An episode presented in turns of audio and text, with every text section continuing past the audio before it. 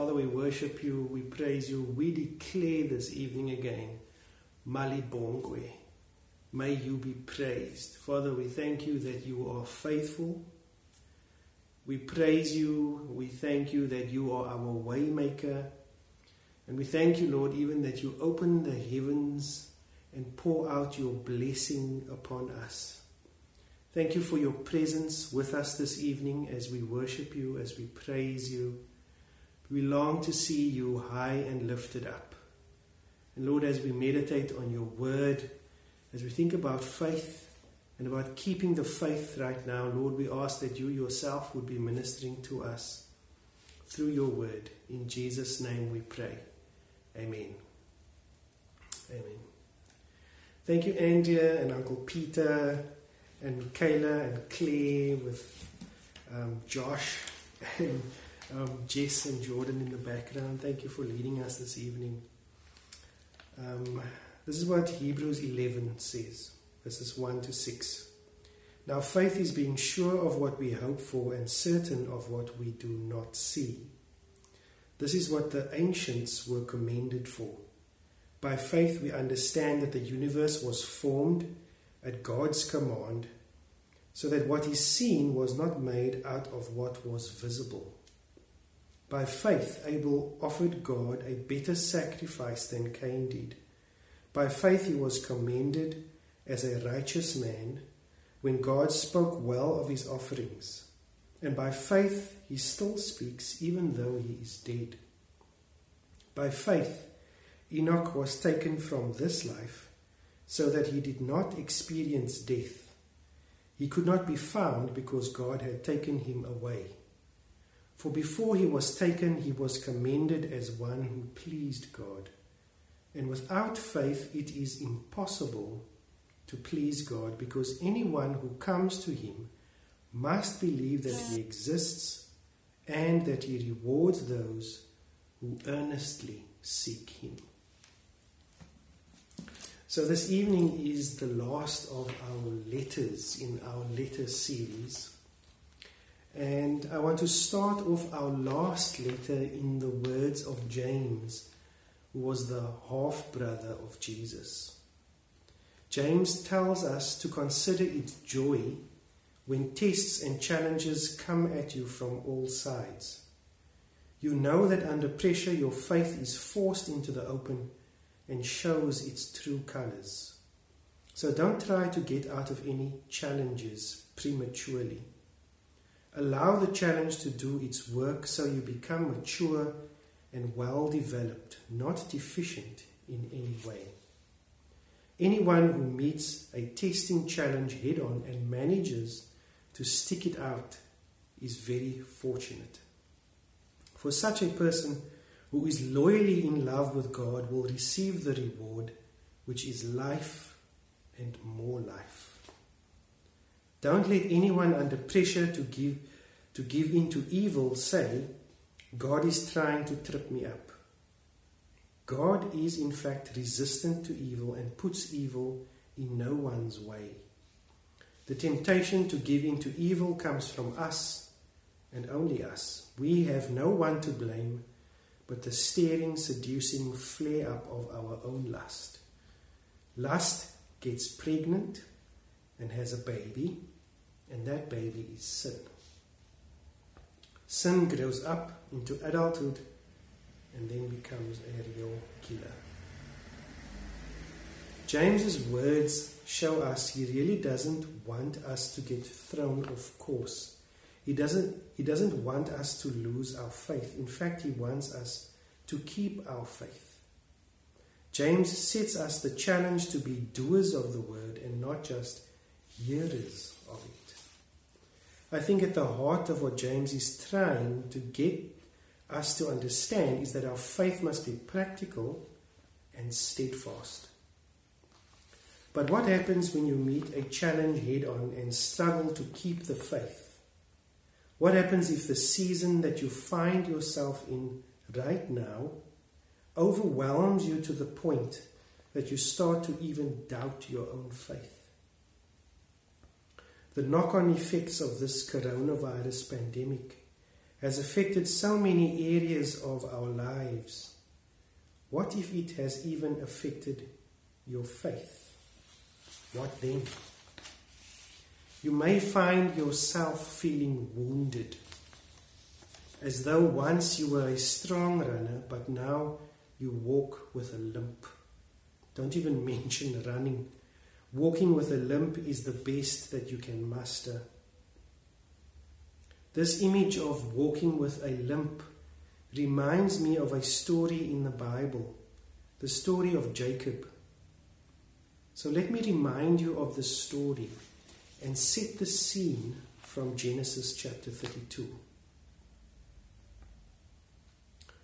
Jacob limped forward and bowed again. It was hard to get up. His hip was still pained from the previous night's struggle. With every step that brought him closer to his brother, he became more terrified. Last night, this fear caused him to send everyone else across the river and stay behind alone. Jacob wanted to pray by himself because he didn't know what else to do. Years before, Jacob had twice cheated his brother. First, he swindled Esau from his birthright for a bowl of stew, and later he tricked his blind father into giving him Esau's blessing. Esau had been angry and vowed revenge.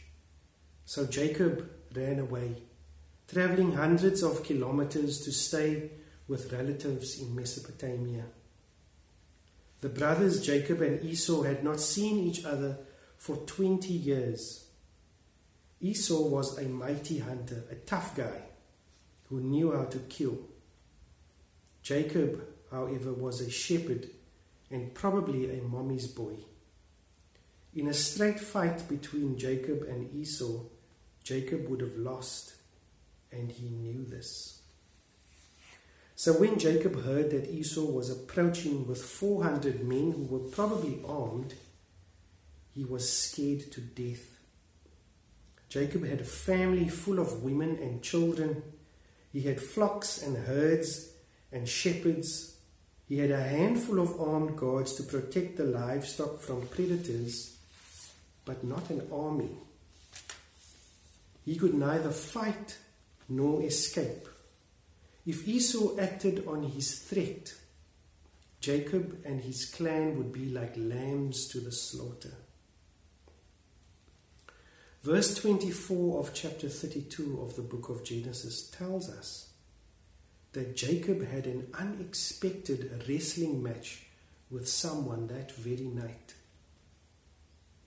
He had sent everyone away and he prayed alone. And then a stranger came and fought him. They wrestled until daybreak. When something strange had occurred, the opponent touched the socket of his thigh, dislocating it. All Jacob could do was keep holding on to this opponent.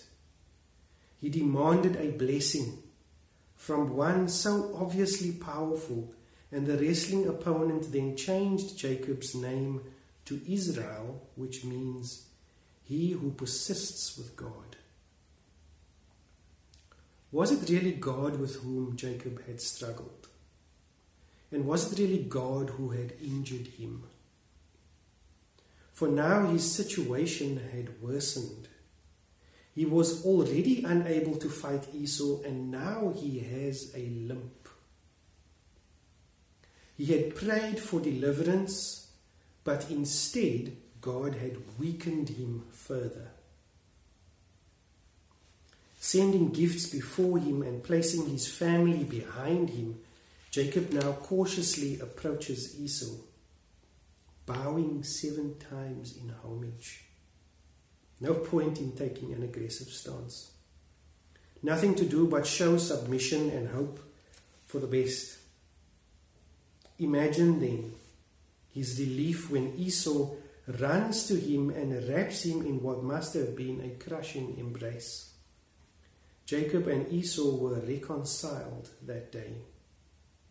It would appear that the one in whom Jacob had placed his faith had answered his prayer. Jacob had kept the faith.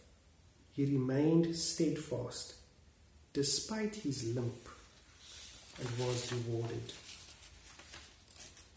I think we can all empathize with Jacob here despite his poor decisions that brought him to this point. We ourselves currently face a situation that has us feeling forlorn and weak. We can't think of anything to do. We struggle to pray. And when we do pray, we pray for God to rescue us. But the situation gets worse. Perhaps you already have too much debt, so you pray, and then you hear that you may not have a job anymore. Perhaps you get bad news from the doctor, so you pray, and then you start feeling really sick. Perhaps you had plans for how you thought this year would end, so you pray, and it seems as though you might as well write off the rest of this year. I imagine that that is how Moses and the Hebrews must have felt when Pharaoh stopped giving them straw in Exodus chapter five, and how Gideon must have felt when God reduced his army from thirty-two thousand men to three hundred in Judges chapter six and seven. Yet in all these situations, God is victorious. This is what God said to Gideon in Judges chapter seven. The people who are with you are too many for me to give Midian into their hands. For Israel would become boastful, saying, my own power has delivered me. God delivers his people, but he wants there to be no doubt about who has delivered them. It is not the size of the army, it is not the strength, it is not the intellect, the zeal, the money, or any other human resource. And this theme reaches its high point in God's triumph over sin on the cross with Jesus Christ. There's nothing anyone could do to defeat sin. It was always an insurmountable enemy. And while God never tempts anyone to sin, as we heard James say a little bit earlier, he does put his people in places and situations where temptation and hardship are inevitable. Jesus sends his disciples out as sheep among wolves, as it says in Matthew chapter ten and verse sixteen. Throughout the Bible story, God's people are never safe from the threat of temptation and the realities of suffering.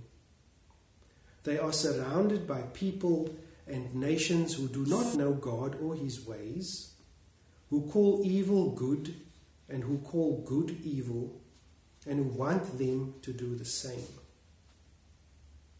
As if I don't have enough tendency to sin within myself, I must constantly also be enticed from without. And then things in life go wrong. And I must contend with the fact that while God is good, life is hard. And when I think my faith cannot be stretched anymore, God allows some other injury. Something worse happens. And then I must limp toward that which I fear, hoping in the God who allows me to be weakened, that he will somehow deliver me. So let me pose this question to you. What will you choose? Will you believe this God who promises good to you, or will you believe what you can grasp and accomplish? Will you walk by faith, or will you walk by sight? I want to encourage you to keep to the faith, to continue to walk by faith, not by sight. Hebrews chapter eleven and six tells us that without faith it is impossible to please God. This means that faith is not one of the things that you need. It is the key thing that you need if you want to experience God. So faith is acting like it is so, even when it's not so, even when it doesn't feel so, in order that it might be so, simply because God said so. I feel it important that during this season, we should not trust our feelings more than we trust our faith. Walking by our feelings rather than by our faith would probably lead us into dangerous territory. When we read through Hebrews eleven, we see that faith is not something that stays only in the heart, nor something that stays only in the mind. It is described as an act of both the mind and the heart that manifests itself in the actions of people. It begins with reason and is brought to completion with action. So then, if Jacob allowed his faith to be an idea or a feeling without acting on it, Jacob would not have experienced breakthrough in his relationship with his brother Esau. If Jacob had short-circuited his faith by being too worried about his limp or his fear, he wouldn't have moved forward. And so if you don't act on your faith, you won't move forward either. Faith is confidence in Jesus' ability to bring you through every circumstance of life. And you will mess up in many ways, but by faith, you know that Jesus is Lord of every trial and Savior from every temptation. Jesus is with you and for you. Jesus will not mess up his own work, which is to save you and on the last day present you to the Father without fault and with great joy. So, keep the faith, and let us run with perseverance the race marked out for us, fixing our eyes on Jesus, the pioneer and perfecter of faith. And he who is able to keep you from falling will bring to completion the good work that he has started in you, even if you have a lump, and tests and challenges come at you from all sides. Let's pray. Father, we thank you that you are faithful, that you are our waymaker. Lord, we thank you that even though we face challenges from all sides, and even though we feel weak, and even though we feel like we have a limp, that you remain with us, that you continue to carry us, that you never leave us nor forsake us, that your plans to prosper us continue, that they remain despite the challenges that we face. And we thank you for that, Lord. So Father, we ask that you continue to, to be with us, continue to presence yourself with us as we struggle through this difficult season. Help us to keep the faith. In Jesus' name.